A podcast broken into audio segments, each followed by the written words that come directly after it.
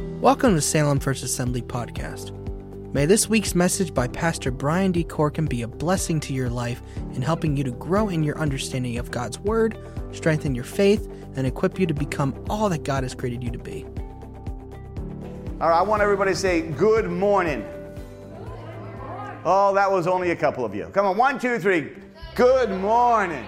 Well, good morning to you. I'm so glad you are here. Today is a special day because we get a chance to open the Word of God. And at the end of service, we're going to get a chance to do a baby dedication. And this is so great. Uh, two weeks ago, I got a chance to dedicate my own granddaughter while I was in Hawaii. What a highlight that was for me. And what a beautiful moment with the Ohana family in Hawaii. Today, we are going to continue in our series in First Peter. So if you want to get your Bibles out or you can read on screen, that's up to you. Uh, but today we are going to be talking about the priority of submission. The priority of submission. When we've gone through this portion of Scripture, we've found out First Peter is a book that we can all relate to because the book was written to people who are going through some hardships. They're going through some tough times. They're going through trials. They're going through tribulations. They're going through troubles. You know what happens often when a Christian goes through those things? They whine. They don't realize God's still in control. Can someone say God's still in control? I have learned, I, I think, in all reality, as I, as I talked to the Lord, I was talking to him and said, God, we've been through a lot of problems. I mean, really have. Nobody really knows about them because I'm not one to broadcast problems or struggles or hardships and this and that. And a lot of times I'm all by myself in the process of them all, but God is always on the scene. Someone say, God's always on the scene. Always on the scene. And I am so grateful for his touch. I am so grateful for his intervention. Because when we go through struggles and when we seem like our life is a strain, it's just a strain, and, and we see these situations arise, these are exactly the people that the Spirit of God is talking to that are in Northern, that are in Northern Asia. I, I, I, want you to, uh, Asia Minor was a place where they were trying to get out of problems, but they were still there. I don't know about you, but the reason why 1 Peter can relate to all of us is because it tells us and reminds us, as the Spirit of God is reminding them, all that God has provided for us. But this is what happens. We forget what God has really said to us because a problem or a pressure becomes bigger than how we remind ourselves of the provision of God. Because when you find yourself under pressure, someone say under pressure. Under pressure. Yeah. How many know that song? Anybody? Under pressure? I see a few hands. Well, so when you're under pressure, you have a hard time reminding yourself of what God's word says. And so you allow the pressure to be what you look at, and you miss what God's trying to say and do. This is exactly why God wrote First Peter and used Peter to do this for the people who are under struggle. So we have learned so far in the two chapters, chapter 1 and chapter 2, that there's benefits and blessings that we receive in Christ. And he wanted us to remind them. That's what he did. He kept on reminding them of all those blessings and benefits. And if you haven't read First Peter in a while, can I challenge you? Read that first chapter. Go into the second chapter and really consume it. Not now, but later. and really get into to see all the blessings that God has in there. The position and the provision that Christ has made, the circumstances and the conduct that God has asked for the believer to do in, the, in these tough times. And also, it shows a contrast and also a consequence because of unbelief. There's a consequence for unbelief. Because when you do not believe, there's a consequence with that. You think, well, God can't do it. Oh, no, God can do it. Unfortunately, it's up to God on some situations. 1 Peter 1 2 says this. Listen to this. Now that you have purified yourself by obeying the truth, so that you have sincere love for your brothers, love one another deeply from the heart. Now, I want you to understand that the scriptures, when talking about holiness, when talking about righteousness, you're going to find two, uh, two things. I'm going to call them two categories. The first category is this an active love for God and for others. Someone say God and others. You find that in this great command to love God and to love others. Then the second one is, is a decisive rejection of every kind of evil or what's wrong. Righteousness and holiness consists of these two categories loving God, loving others, and willfully, someone say willfully, willfully rejecting every kind of other evil that's there. In 1 Peter chapter 2, we've also read in the previous messages together. It says, Rid yourself of all malice, deceit, hypocrisy, envy, slander of every kind. Now, if we're going to do this, if the Spirit of God is encouraging people going through tough times, what has to happen when you're going under a tough time? What changes your situation? What's going to make the difference when you feel a certain way? You know how you do? You feel a certain way, and it's so hard to get out of that feeling. Oh, you know, that's like that Toyota commercial. Oh, what a feeling. And you have a feeling, but it's negative. You have to change your mind. Your mindset, when it is not changed, becomes the greatest problem to your life. Your mindset. Someone say mindset. This is important. Now, Romans 12, 1 and 2 says this Do not conform any longer to the pattern of this world, but be transformed by the renewing of your what? Renewing of your mind. Here's the problem. We want change in our life. We want change in relationships, but we do not want to renew our mind. We do not want to change what's between the two ears. And what happens is that we get confused, we get discouraged, uh, we get every emotion known to man because we don't change the thinking. You've heard the saying, stinking thinking. And that's exactly what happens to us in life. There is a story that I, I loved when I read it, and it happened to do with the Special Olympics. The Special Olympic, Olympics are just a beautiful thing. And there happened to be nine runners running a uh, 400 yard dash.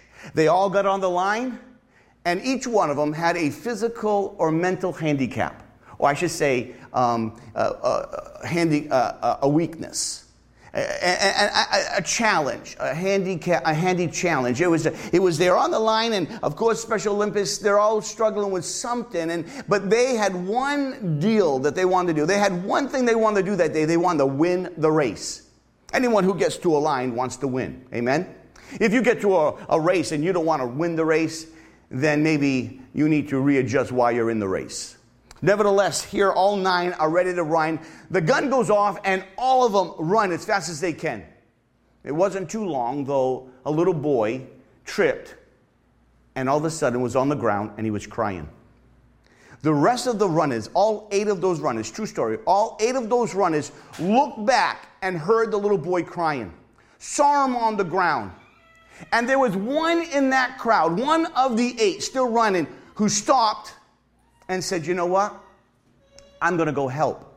And as one turned to help, the other one said, I'm going to help too. I'm going to help too. Before you know it, all eight of those went to the one who was hurt. They lifted him up. They went elbow to elbow and they crossed the finish line together. The crowd went crazy. They clapped and they clapped and they cheered and they cheered of what they just saw. But why did it happen? Why did that happen? It happened because each one of those runners had the intention of winning the race. They had the intentions to be a winner. They had the intention to get a gold medal, a trophy. But instead, they changed their thoughts. And it went from winning the race to caring for one who is hurt. And they changed the way they thought.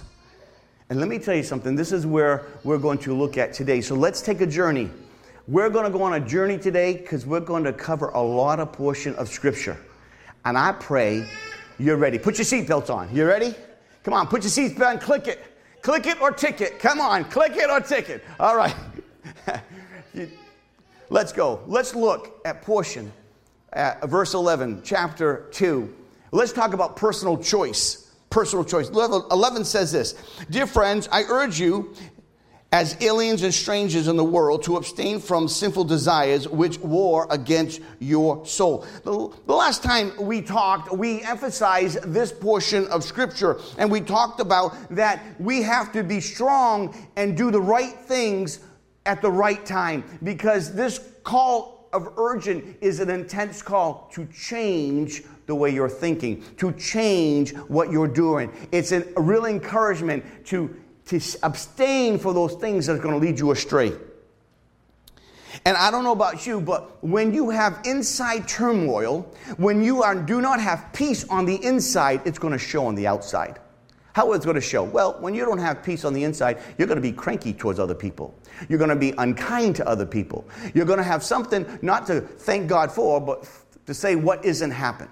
Do you know most of the time, I want you to do something this week, this week. I want you to record all of the things you say from your mouth, and I want you to recognize how negative the things can be and how much a habit you can start to talk in such a negative way without giving any thanks. Hey, you know, you know, you may not have enough money to pay the bill, but do you have a house that keeps you warm? Do you have heat on? I mean, you can always look at what good is happening, but so often we look at what's not happening and focus on that. And when we focus on that, we lose our joy. And so here it's talking about to abstain from those things, those sinful desires that will lead you astray and that war on the inside of your heart. And I'll tell you, it can be war is war. I don't care how small it is or how big it is, because I've seen little wars become bigger.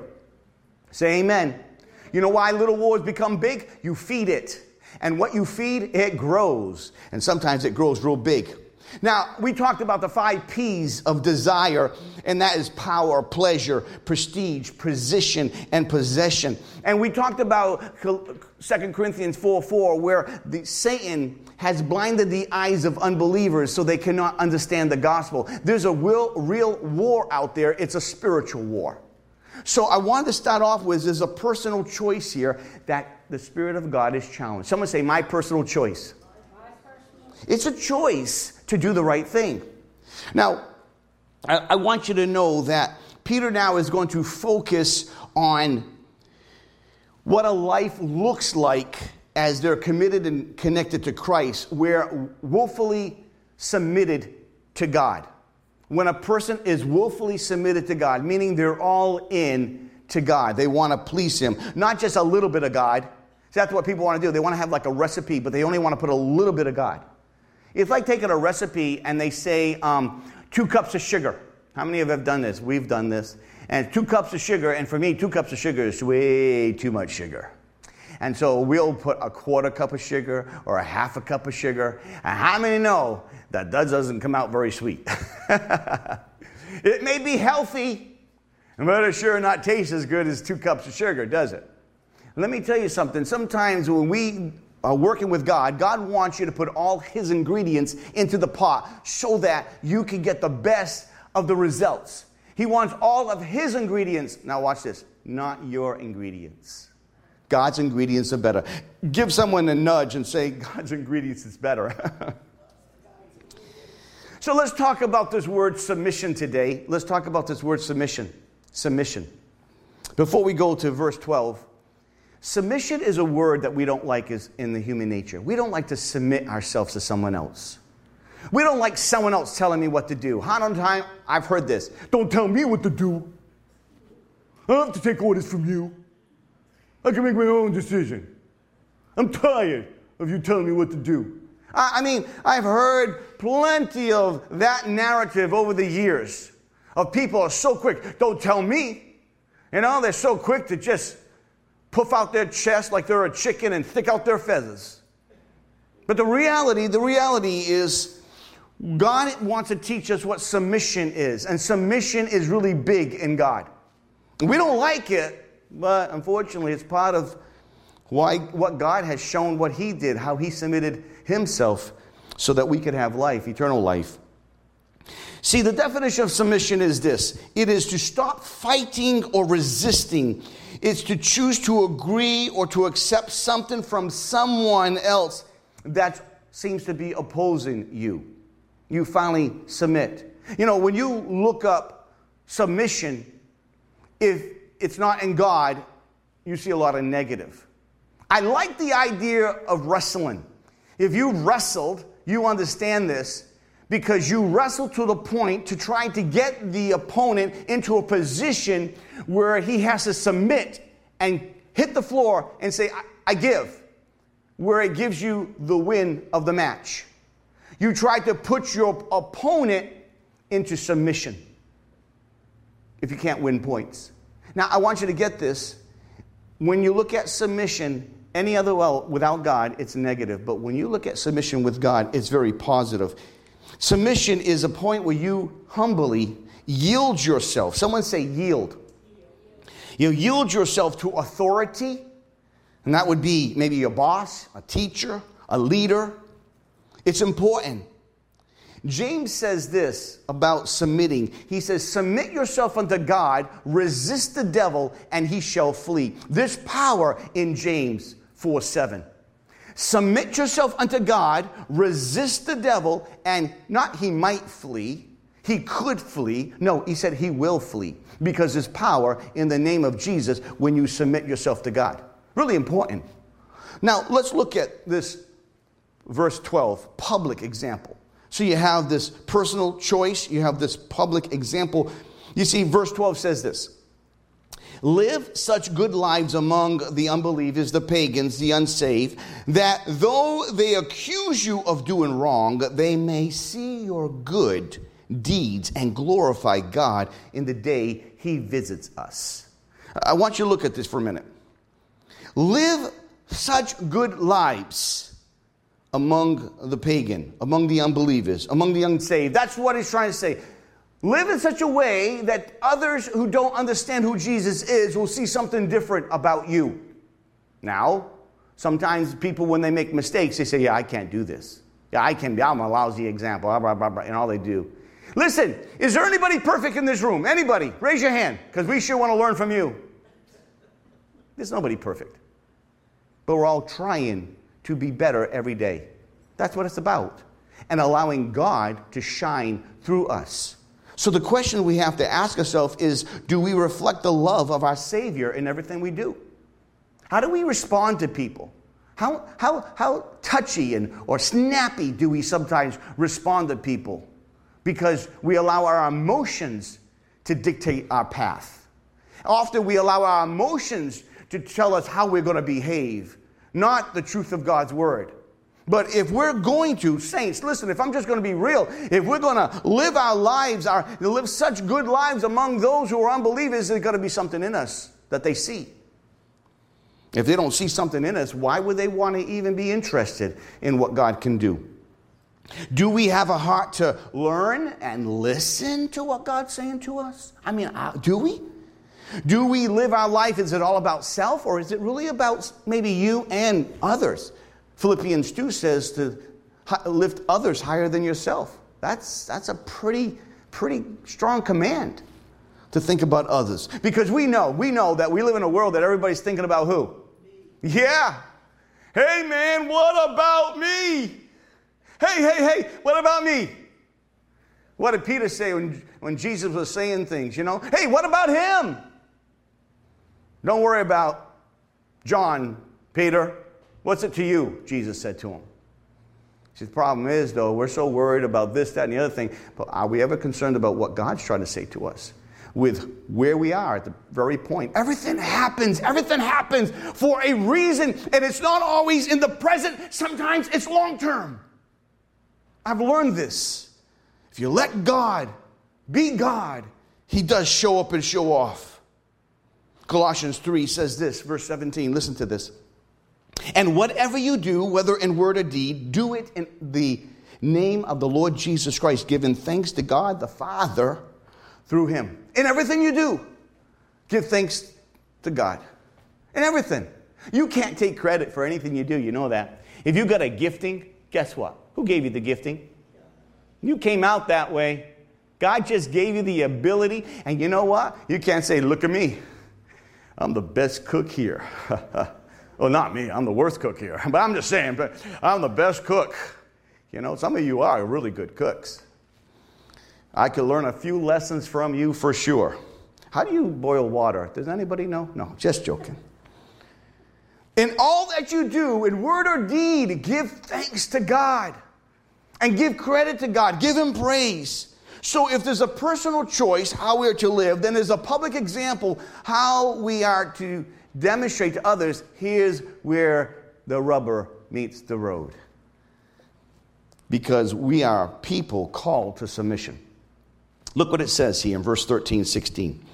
Submit yourself for the Lord's sake to every authority instituted among men, whether to king as a supreme authority or the governors who are sent by him to punish those who do wrong and to commend those who do right. Verse 15. For if it is God's will that by doing good you should silence the ignorant talk of foolish men, live as free men, but do not use your freedom as to cover up for evil. Live as servants of God. Oh, this is such a powerful portion of Scripture. This is going to learn, we're going to learn about submission, to submit ourselves. Stop with the attitude and the words that we use towards others and how we need to learn the lesson of how Jesus submitted himself to the Father so that we can have the liberty we live in. In the beginning of this portion of Scripture, it says, Submit or yield yourself into every authority. You know, today when it comes to authority, Boy, oh boy, do people want to fight. People just want to fight automatically nowadays. People have a riff. People want to find something.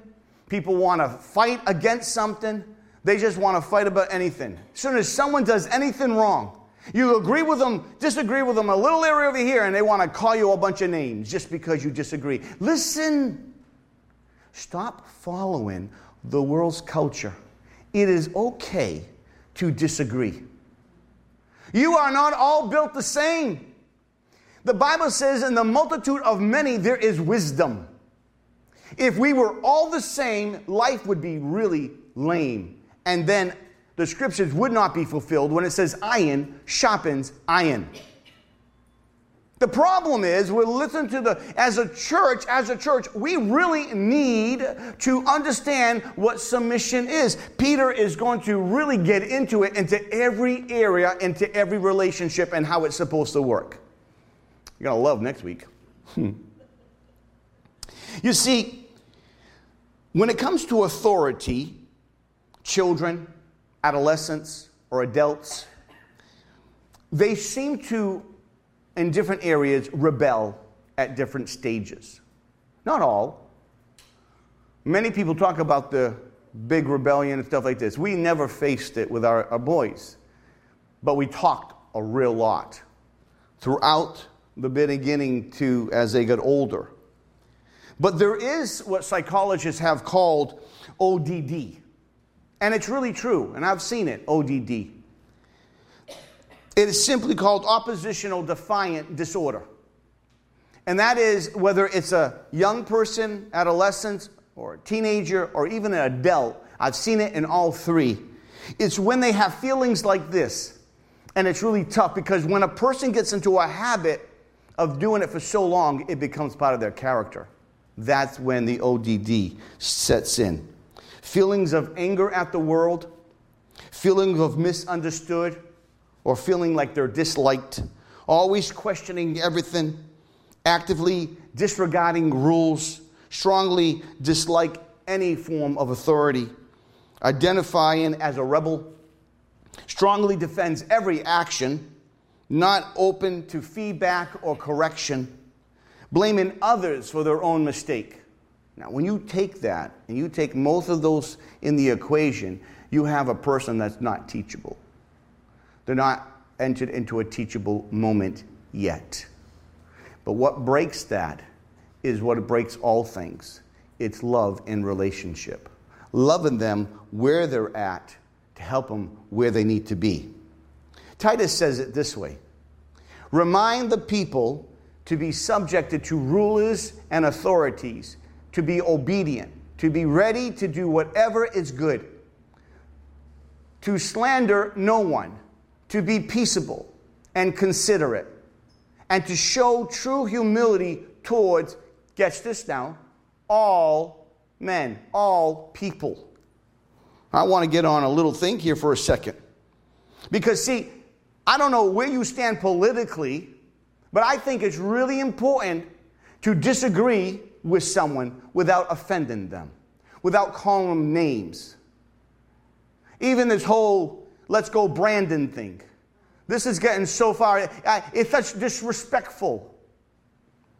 It's amazing how people will figure, uh, like one area because it's for them, but turn it around and then they don't like it. But how about this? Why don't we do Jesus thing and treat all people with kindness, with honor, and speak to them with respect? Submitting yourself to those in rulership that you may not agree with is one thing, and you give the honor because of the office or whatever. But there is one thing where we stand up. There is one area where you finally draw the line. And it's sort of what happened in Acts chapter 5. All the disciples were preaching, all the disciples were proclaiming, and the religious leaders put them all in jail. guess who showed up? The angel. What did the angel do? Took them out of jail. When they went to go look at the disciples, there was the soldiers, the locked door, but no disciples. Where were they? They were out preaching. God said, Get out there, preach that word. So they're preaching the word. They finally came in, and then they get the Sanhedrin together. And so now all the religious leaders are there, and here comes the disciples, and they say, Didn't we tell you not to preach in this man's name? Because you keep blaming us for his death? Well, if the shoe fits, wear it. Well, true. And so this is what they said. We must obey God rather than man. When there is laws that say one thing, but God says another thing, then you say, yeah. God says life happens at conception. And making a rule for abortion because man wants to make that rule, that is wrong. I'm going to stand up for life. I have spent many, many, many years on a crisis pregnancy center because life is important. And God knew Jeremiah before he was even conceived. He, he knew him when he was in the womb. He called him by name. The value of life. So when they make laws, but we don't have to call names, we do not have to belittle people, we love them even if they have a different point of view. Can someone say amen? amen. But we do proclaim the truth. Homosexuality is sin. God says it's sin. It's very clear in the Word of God. We can make all the rules of that man wants to make. It doesn't declare what God's Word says untrue. God's Word is truth. But that means we treat them just as kind as anybody else. Everybody is just important, and homosexuality is just another sin than another sin. All have sinned and come short of the glory of God. But we sometimes want to elevate this sin worse than this sin. Sin is sin. What is the problem is every sin has consequences, and there are some consequences greater because of the sin. But we are to give respect to every area of life and honor them and respect them whether you disagree or not. That's what the scripture says. Remind the people to be subjected to rulers and to authorities and to be obedient, to be ready to do whatever is good do not slander no one. Do not, but be peaceable and considerate and show true humility towards all men. You know who I think did the best job in the scriptures about this? Being kind with their words, not slandering everybody just because they disagree with. I think Daniel. Daniel was the man. I'm not sure if I could have a shirt that says Daniel's the man, because I would. I think Daniel's the man. That man had to go under three leaderships, three kings and every king had a whole different personality, but you know, he had favor in every single king. Why is that? Because he was a man of wisdom, he was a man of honor, he was a man of respect. He didn't belittle, but he spoke the truth. And when he had to speak the truth and put his life on the line, guess what he did? He did just that. I think we as believers can learn a lot from 1 Peter and how we speak about other people when we have a congressman come in and not become maybe in the future here when you know whether you like him or don't like him it has no pro- it has no issue he's still a vessel of god who god loves who god so loved the world that he gave his only begotten son and what we need to do is look at individuals and show honor and respect towards other people, even if they are different, because don't you want them to do the same to you? Now, I know sometimes that doesn't work that way, and we'll talk about that in a little bit. But it says in verse 15 here, it says this For it is God's will that by doing good you should silence the ignorant talk of foolish men. You know, when you start to show kindness to people, when you start to work with individuals, you start to really show the love of God, people start to say, Wow, there's something different about that girl. There's something different about that guy because the love of God is in us. So many of us become so critical with our words that we become more hurtful than helpful. You know, I have people come up to me all through my life, all through ministry, always want to tell me what's wrong. Have you ever been that? If you're a leader or anything, if you're a boss, if you're a leader, people are really quick to tell you what's wrong. And I want to say to them, huh, I didn't know that. Do you know it's so easy to find what's wrong? If you're an inspector of wrong, you'll find wrong everywhere. But then I want to say, look in the mirror and then find out what's wrong with you and fix you. Because when you fix you, you're going to be a happy you. I mean, you're going to be happy, happy, happy. I'll stop meddling.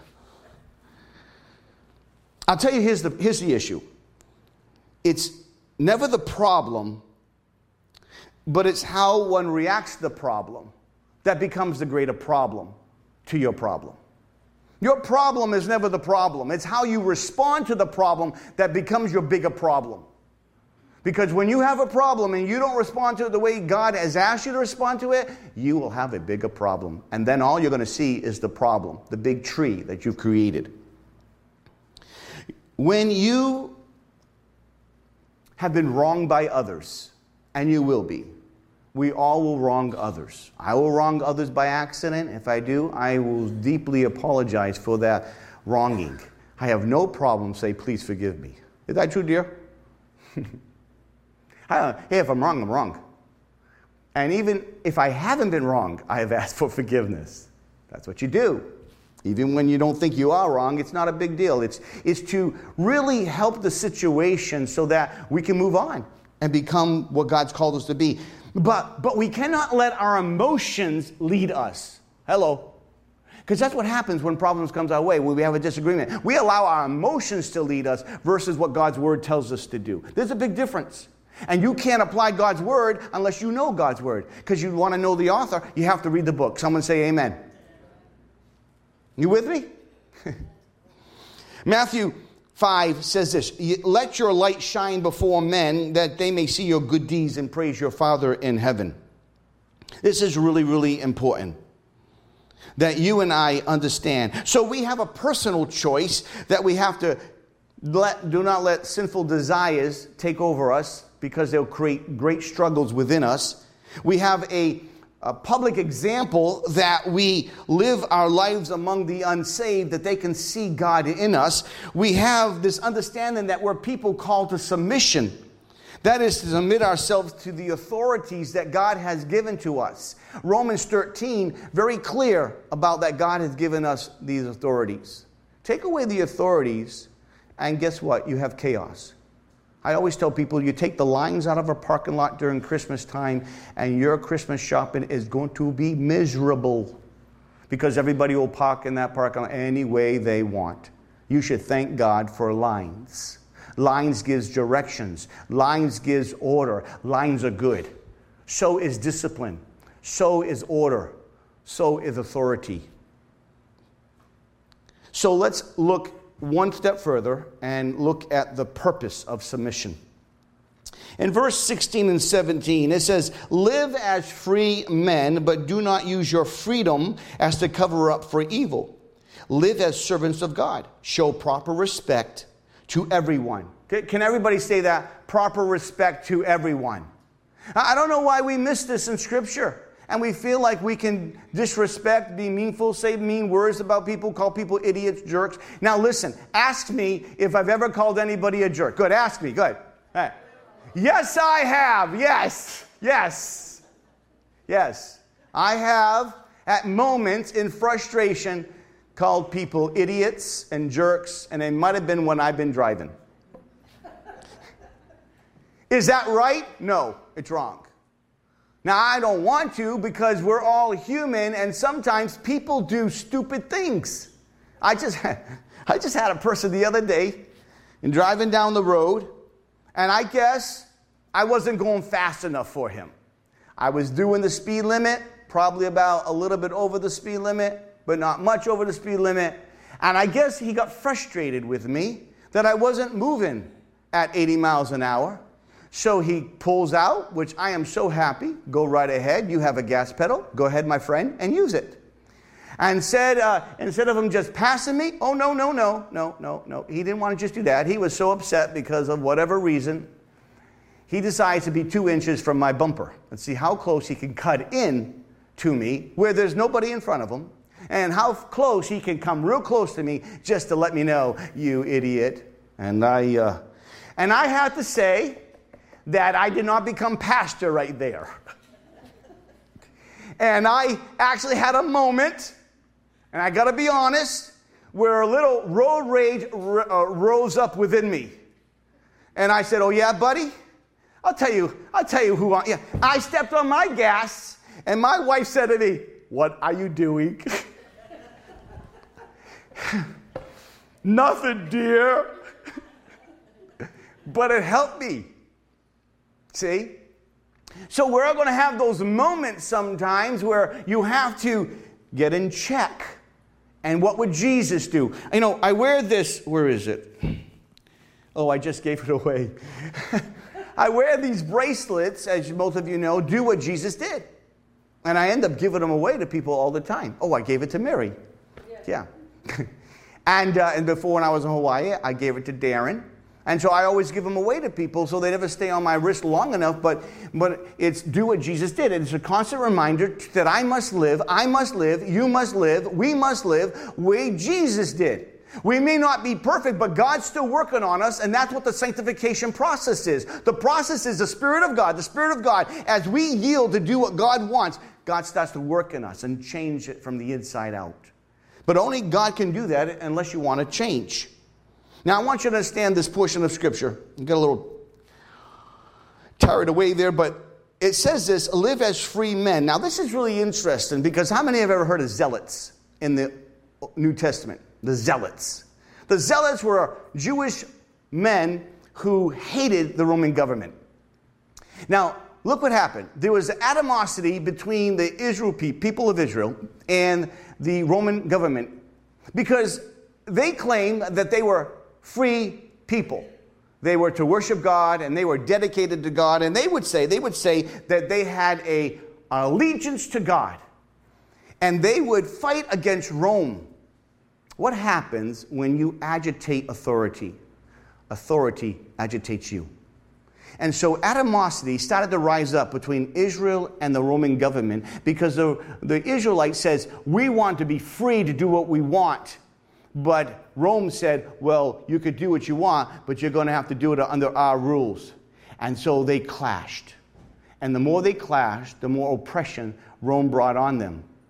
Now, let, let, I want you to think about something. Why was the Israelites under Roman dominion? Is because they were rebelled against God. And because they rebelled against God, God placed Rome over them. It happened over and over and over in the, in, in the scriptures.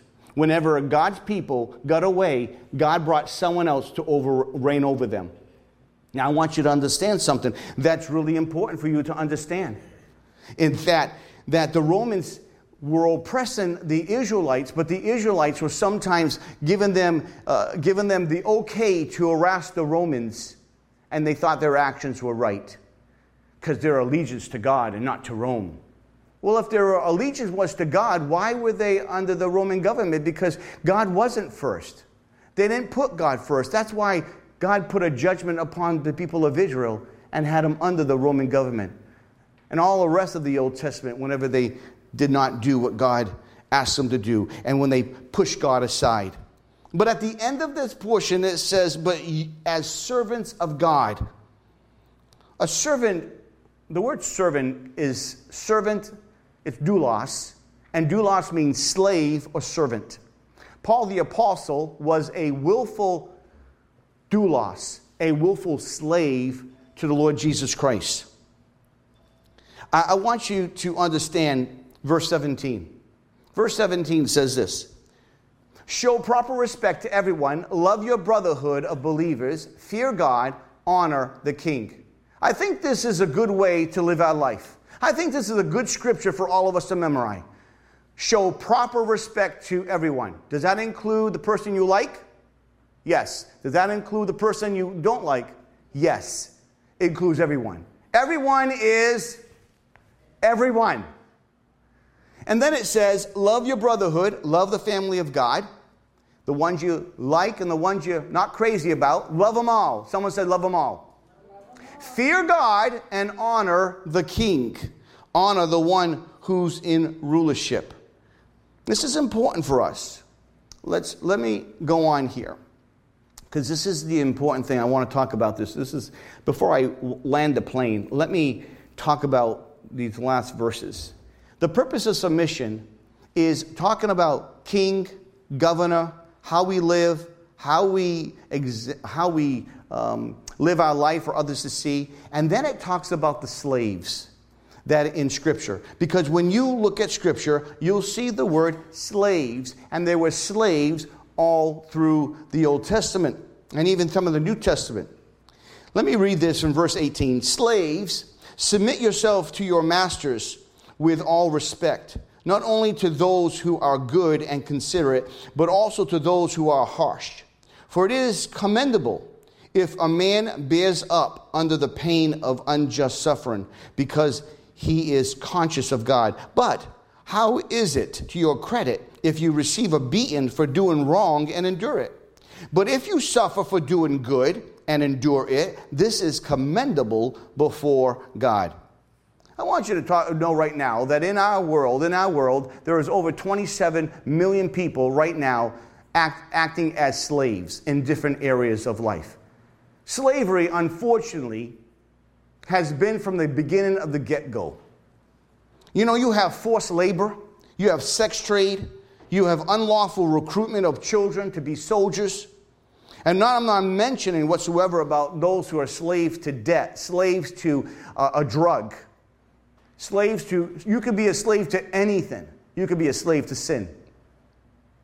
But I want to tell you a little bit, first of all, that in Peter's world, in Peter's world, a slave had no right to demand right treatment. It was perfectly, watch this, it was perfectly legal, though morally wrong, for a master to mistreat his slave harshly. And the scriptures are full of thought and and um, instructions. Now, let me share this with you. This is key. I want you to get this. Our choices in life and our relationships we have, the responsibility to God and in others, is not conditioned on how they treat us. The way we live, the way we talk, the way we walk is not conditional to how someone treats us we are responsible to what God's word says and how we are to live. Sometimes we treat people the same way they treat us. Oh, yeah? You want to do that? I'll tell you what. I'll one you. I'll one top you. You know what? I'll show you how this thing is done. Hmm. That's not what God teaches us. That's just the flesh. It took, it was 400 years in this country that we had slavery that was nothing like when slavery was mentioned in the scriptures.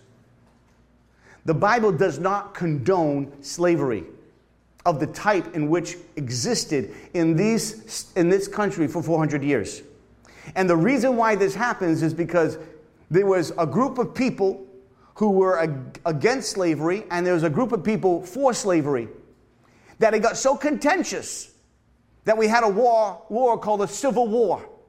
What frustrates me so much is when I hear the culture today talking about this and talking about this, but our own country went to war over something like this. And it was the war that killed more Americans than any other war.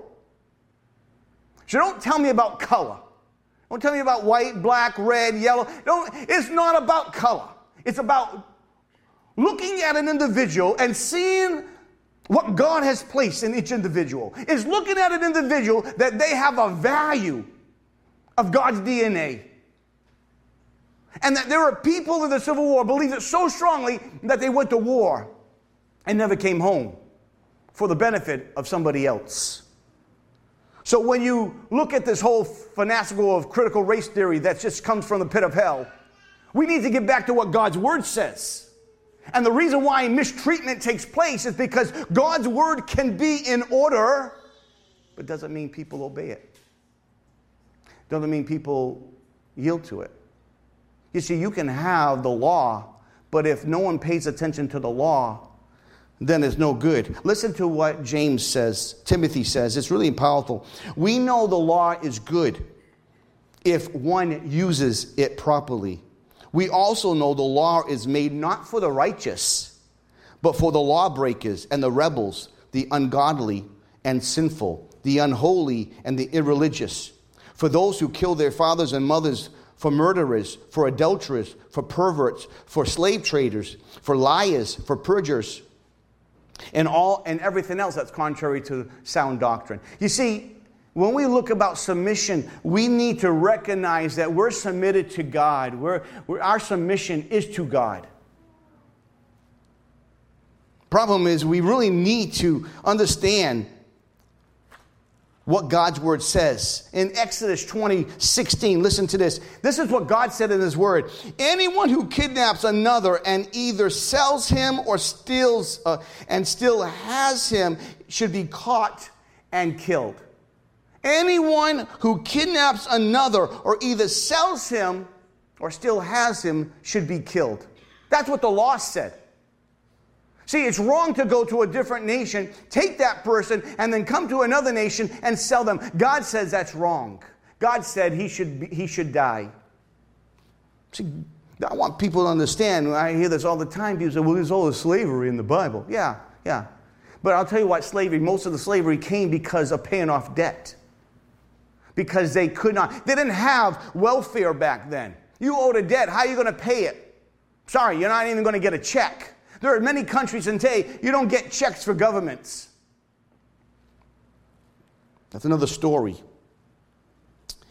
In Exodus 21, 5 and 6, but if the slave declares, I love my master and my wife and my children, and I don't want to go free, then he had something he could do. He could be a slave forever. Wait, wait, wait, wait. Why would a person want to be a slave forever? Because the slave likes where he's at. The servant likes where he's at. Because there's a relationship. Sometimes we don't have a problem when we say, when Paul says he's a slave of Christ. If you're dedicated and you've committed your whole life to God and you'll do whatever God wants you to do, then you're a slave of Christ. A willful submission to the King of Kings and Lord of Lords. When I said, Yes, God, I left all my stuff, sold all my stuff, got on the road, and went to school. And it's been a journey since then. Total submission, total in God's hands. Turned my back on a very, very large sum of salary. Why is it? Because there's something greater, more greater than anything this world can ever give and it is the relationship we can have with the King of Kings and the Lord of Lords. Peter is encouraging people under persecution right now, and, and they're suffering to continue and to do right and submit to the laws that are there and let God shine through them, even in the midst of laws that are not right. See, we, we, we, we Christians have become very accustomed to being in the majority. Christians have become very accustomed to having it easy. My friends, things are not always like they are anymore, and things are changing so fast because prophetic word is coming about. Prophetic word is happening every day closer and closer. Get to know your God because he wants to get to know you. Let me just close. This was the last portion of scripture here dealing with the purpose of submission because I want to focus now on the submission of Christ. Christ demonstrated the greatest purpose of example of submission. And hear what he said in verse 21. Listen to this. To this you were called, because Christ suffered for you, leaving you an example that you should follow in his steps. He committed no sin, and no deceit was found in his mouth. When he hurled, when they hurled their insults at him, he did not retaliate. When he suffered, he made no threats. Instead, listen to this. Instead, he entrusted himself to him who judges justly. He himself bore our sins in his body and on the tree so that we might die to sins and live for righteousness. By his wounds we have been healed. For we are like sheep have gone astray, but now you have returned to the shepherd, the overseer of your soul. That is true submission. Is when you finally understand what Jesus Christ has done for you. Your relationship with God becomes so intimate, so real, when you really understand what He has really done for you. And how He anguished on the cross, how He suffered on the cross. That He submitted to the ones He created. He the ones he made, he came into the world and the world knew him not. He came unto his own and his own rejected him. And yet, while on the cross, he said, Father, forgive them, for they know not what they do. Do you not see the great submission in great power, of great humility taking place in the one in which we serve? And do you not think that even when you are wronged, and someday you will be, when someone will do something unkind, inconsiderate, hurtful, and even at times harmful, that you know, you know, that as you respond the way Christ would want you to respond, God will do what God does. Let me just say something. When God does it, He'll always do it better. He's a big God.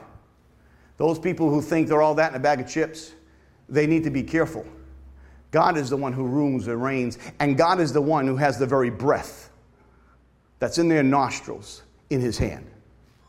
God rules and God reigns. Jesus submitted himself to the will of his Father. Jesus chose to come to earth to provide a way of reconciliation. I don't know where you are, but Jesus wants you to be all in. Jesus wants you to truly be submitted to him to make a difference, to be all in, to do it his way to shine, to be an example, to understand that you have been called to submission to His will, and that our words and our actions must demonstrate what God has called us to do and to what God has called us to be. Can you stand to your feet right where you are?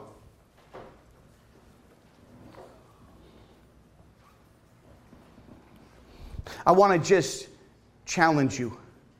If Jesus is not your Savior, and you don't know who God is, and maybe you're watching online, and maybe you're not sure about this Jesus, but I'm to tell you something. The Bible, the B I B L E, the basic instructions before leaving earth, God wants you to know Him. And God wants you to know Him so that you can be, people can see Him in you. Do people see Jesus in you? The way you live, the way you give, the way you pray, the way you respond, in the words you use? And the love you demonstrate, and the hands you care, and the way you share. Hey, it's not easy. I'm not saying this is easy. It wasn't for easy to submit himself to the cross. But Jesus has done so much for you and I. Philippians 2. Let your attitude should be the same that is of Christ Jesus who, being in the very nature of God, did not consider equality with God something to be grasped, but made himself nothing, taking on the very nature of a servant, a slave.